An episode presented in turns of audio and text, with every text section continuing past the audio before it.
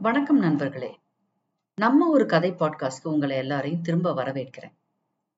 நீங்க கேட்க போறது எபிசோட் நம்பர் டூ நிறைய பேர் என்னோட முதல் எபிசோட கேட்டுட்டு அவங்களோட பாராட்டுகளையும் சப்போர்ட்டையும் எனக்கு கொடுத்திருந்தீங்க. ரொம்ப சந்தோஷமா இருந்துச்சு. நல்ல ஒரு என்கரேஜிங்காவும் இருந்துச்சு. அடுத்தடுத்த எபிசோட இன்னும் சிறப்பா உங்ககிட்ட கொண்டு வந்து சேர்க்கணும் அப்படிங்கிற பொறுப்பும் ஜாஸ்தி ஆயிடுச்சு. சரி நம்ம இப்ப ஜமீன் கதைக்குள்ள வருவோம். இந்த கதையை நான் உங்ககிட்ட பகிர்ந்துக்கிறதுக்கு பல காரணம் இருக்கு. எந்த ஆசையானாலும் மனுஷனுக்கு ஒரு அளவுக்கு மேல போகும்போது அது அழிவுக்கு தான் கொண்டு போய் விடும். அது மட்டும் இல்லாம நம்மளுக்கு மேல ஏதோ ஒரு சக்தி இருக்கு அப்படிங்கிறதையும் இந்த கதை நமக்கு புரிய வைக்குது. உப்பு தின்னவன் தண்ணி குடிக்கணும் தப்பு செஞ்சவன் அதை அனுபவிக்கணும் அப்படிங்கிற பழமொழி இருக்கு. ஆனா இந்த கதையில என்ன ஆச்சரியம்னா தப்பு செஞ்சவன் மட்டும் இல்ல அவனோட வம்சாவளியே கஷ்டப்படுறாங்க. போன எபிசோட்ல ஜமீனும் ஜனகமும் போட்டோ எடுத்துக்கிட்டாங்கன்றதோட நம்ம முடிச்சோம். அதுக்கு பிறகு நம்ம ஜமீன் ஜனகத்தை சேரட் வண்டியில கூட்டிட்டு மதுரைக்கு வந்துட்டாரு. அங்க கடை வீதியில ஒரு செட்டியாரோட துணி கடைக்குள்ள நுழைஞ்சாங்க. ஜனகத்துக்கு வேண்டிய துணிமணிகளை எல்லாத்தையும் வாங்கி கொடுத்தாரு. அதையெல்லாம் கணக்குல வச்சுக்க சொன்னாரு. செட்டியாரும் அதெல்லாம் கணக்கு புத்தகத்துல எழுதி வச்சுக்கிட்டாரு. ஜமீன் பொதுவாவே செட்டியார் கிட்ட வாங்குற துணிமணிக்கு ஒரு வருஷத்துக்கு ஒரு தடவை கணக்கு நேர் செஞ்சுக்குவாரு. அதுக்கப்புறம் ஜனகமும் ஜமீனும் சாரட் வண்டியில எண்ணெய் சட்டி தெரு வழியா போனாங்க. அந்த தெரு சின்ன தெரு. அதுல சேரட் வண்டி போறது கொஞ்சம் கஷ்டமானது. அந்த தெருவுல ரெண்டு பக்கமும் எண்ணெய் சட்டிய வச்சு பொம்பளைங்க வியாபாரம் பண்ணிட்டு இருந்தாங்க. ஜமீன் வழி விட சொன்னாரு. அவங்க வழி விடல. அதனால ஜமீன் வேகமா வண்டிய விட்டாரு. எண்ணெய் சட்டி எல்லாம் உடைஞ்சு எண்ணெய் எல்லாம் கொட்டிடுச்சு. அந்த மக்கள் போய் அப்ப உள்ள கலெக்டர் சாம்சங் துரை கிட்ட புகார் அளித்தாங்க. அவரு ஜமீனை நேர்ல வந்து பார்த்தாரு. ஏற்கனவே ஜமீன் வெள்ளக்கார துறைக்கு தெரியாம ஜனகத்தை கூட்டிட்டு வந்தது மட்டுமல்லாம இப்போ இந்த பிரச்சனை வேற. எல்லாத்தையும் மனசுல வச்சுக்கிட்ட வெள்ளக்கார ஜமீனுக்கு பிரச்சனை கொடுக்கணும்னு முடிவு பண்ணிட்டாரு. துரை ஜமீனை பார்த்து ஜமீன் அவர்களே நாளை மாலை ஜமீனுக்கு நான் வந்து சோதனை சுற்று வருவேன். நீங்க உங்க ஐவேஜ எங்களுக்கு அப்ப நிரூபிக்கணும்னு சொன்னாரு. கட்டபொம்மன் பரம்பரையில வந்த நம்ம ஜமீன் தைரியத்துக்கு சொல்லவா வேணும்? நீ வா பாத்துக்கலாங்கிற மாதிரி சவால் விட்டாரு. ஜமீன் வருமானத்துக்கு கணக்கு வழக்கு இல்ல. சர்க்கார அதிகப்படியா கப்பம் கட்டி வெள்ளைக்காரனோட வில்லங்காய் எதுவும் இல்லாம இதுவரைக்கும் நல்லாதான் போய்கிட்டு இருந்துச்சு. இப்ப அவருக்கு சோதனை காலம்தான்.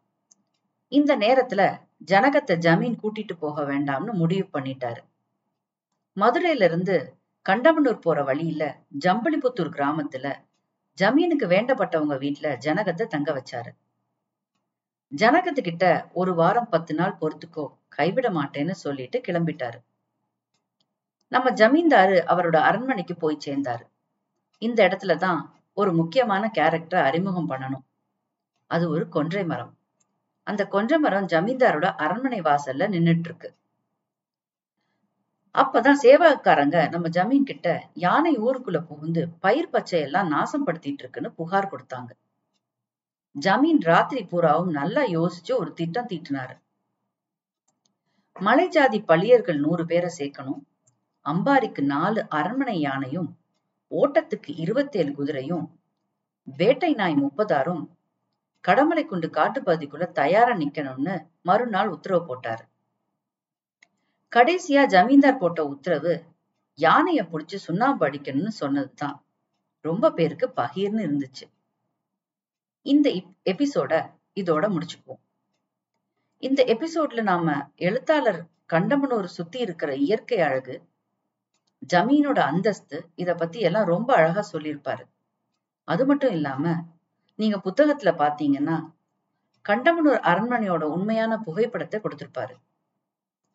அவர் இந்த உண்மை சம்பவத்தை ஆராய்ச்சி பண்ணி எழுதுனது மட்டும் இல்லாம அதுக்கு தகுந்த ஆதாரங்களையும் நமக்கு அந்த புத்தகத்துல கொடுத்திருக்காரு. அடுத்து சித்தர் துணுக்கு பகுதிக்கு நம்ம வருவோம். சிவபாக்கிய சித்த பற்றி தான் நம்ம பார்த்துட்டு இருக்கோம். ஒரு நாள் அவர் மூங்கில் வெட்டிட்டு இருக்கும் போது ஒரு மூங்கில்ல இருந்து தங்கத்தூளா கொட்டுச்சான் அதை பார்த்துட்டு அவர் ஆட்கொள்ளின்னு சத்தம் போட்டுட்டு அங்கிருந்து வந்துட்டார். அங்கிருந்த சில குறவர்கள் போய் பார்த்துட்டு இவர் என்ன தங்கத்தை ஆட்கொள்ளின்னு சொல்றாருன்னு அங்க தங்கத்தூளை எடுத்து வச்சுக்க ஆரம்பிச்சாங்க. கொஞ்ச நேரத்துல அந்த தங்கத்துக்காக ஒருத்தர் ஒருத்தர் சண்டை போட்டு அடிச்சுக்கிட்டு செத்து போயிட்டாங்க. திரும்ப அந்த இடத்துக்கு வந்த சிவபாக்கியர் எல்லோரும் செத்து கிடக்கத பார்த்தாரு. நான் தான் ஆட்கொள்ளின்னு சொன்னேனேன்னு போயிட்டாரு. ஒரு முறை கோரக்கர் சிவபாக்கியரை சந்திச்சாரு. ரெண்டு பேரும் கொஞ்ச நாளைக்கு நல்ல நண்பர்களா இருந்தாங்க. அந்த சமயம் ஒரு நாள் கோரக்கர் சிவபாகியர் வீட்டுல இல்லாத நேரத்துல வந்து சிவபாகியரோட மனைவி கிட்ட இரும்பு துண்டு ஏதாவது இருந்தா கொண்டு வந்து கொடுங்கன்னு சொன்னாரு. இரும்பு துண்டை கொண்டு வந்து கொடுத்தாங்க. அவர் அதை தங்கமா மாத்தி கொடுத்துட்டு போயிட்டாரு. பிறகு சிவபாகியர் வீட்டுக்கு வந்ததும் மனைவி நடந்ததை சொன்னாங்க. உடனே சிவபாகியர் வீட்டு வாசல்ல இருந்த ஒரு பெரிய பாறையில எச்சில் உமிழ்ந்து மனைவி கிட்ட கொஞ்சம் தண்ணீர் எடுத்துட்டு வந்து அந்த பாறையை கழுவி விட சொன்னாங்க. என்ன ஆச்சரியம்? அந்த பாறை அப்படியே தங்கமா மாறிடுச்சு. இப்ப அவர் இப்ப அவர் மனைவியை பார்த்து உனக்கு வேணுங்கிற தங்கத்தை வெட்டி எடுத்துக்கோன்னு சொன்னார். உடனே அவங்க எனக்கு தங்கம் எல்லாம் வேணாம். அது ஆட்கொள்ளிதான் உங்க அன்பே போதுன்னு சொல்லி மறுத்துட்டாங்க. சிவபாக்கியர் தன் மனைவி பக்குவம் அடைஞ்சதை நினைச்சு சந்தோஷப்பட்டார். இது கேட்கும்போது கொஞ்சம் வியப்பாவும் சிரிப்பாவும் இருக்குல்ல? இப்படியும் நடந்திருக்குமா? இரும்பு தங்கமா மாறுறது பாறை தங்கமா மாறுறது அது மட்டும் இல்லாம ஒரு பொண்ணு தங்கமே வேண்டான்னு சொல்றது எல்லாத்துக்கும் மேல ஒரு ஆச்சரியம்தான். ஆனா இந்த மாதிரி சம்பவங்கள் சித்தர்களோட வாழ்க்கையில் நடந்துக்கிறதா நான் பல புத்தகங்களை படிச்சிருக்கேன். அதையே தான் நான் உங்ககிட்ட பகிர்ந்துக்கிறேன்.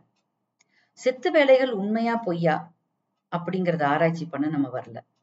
இதுல உள்ள கருத்தை மட்டும் நாம பார்க்கணும்.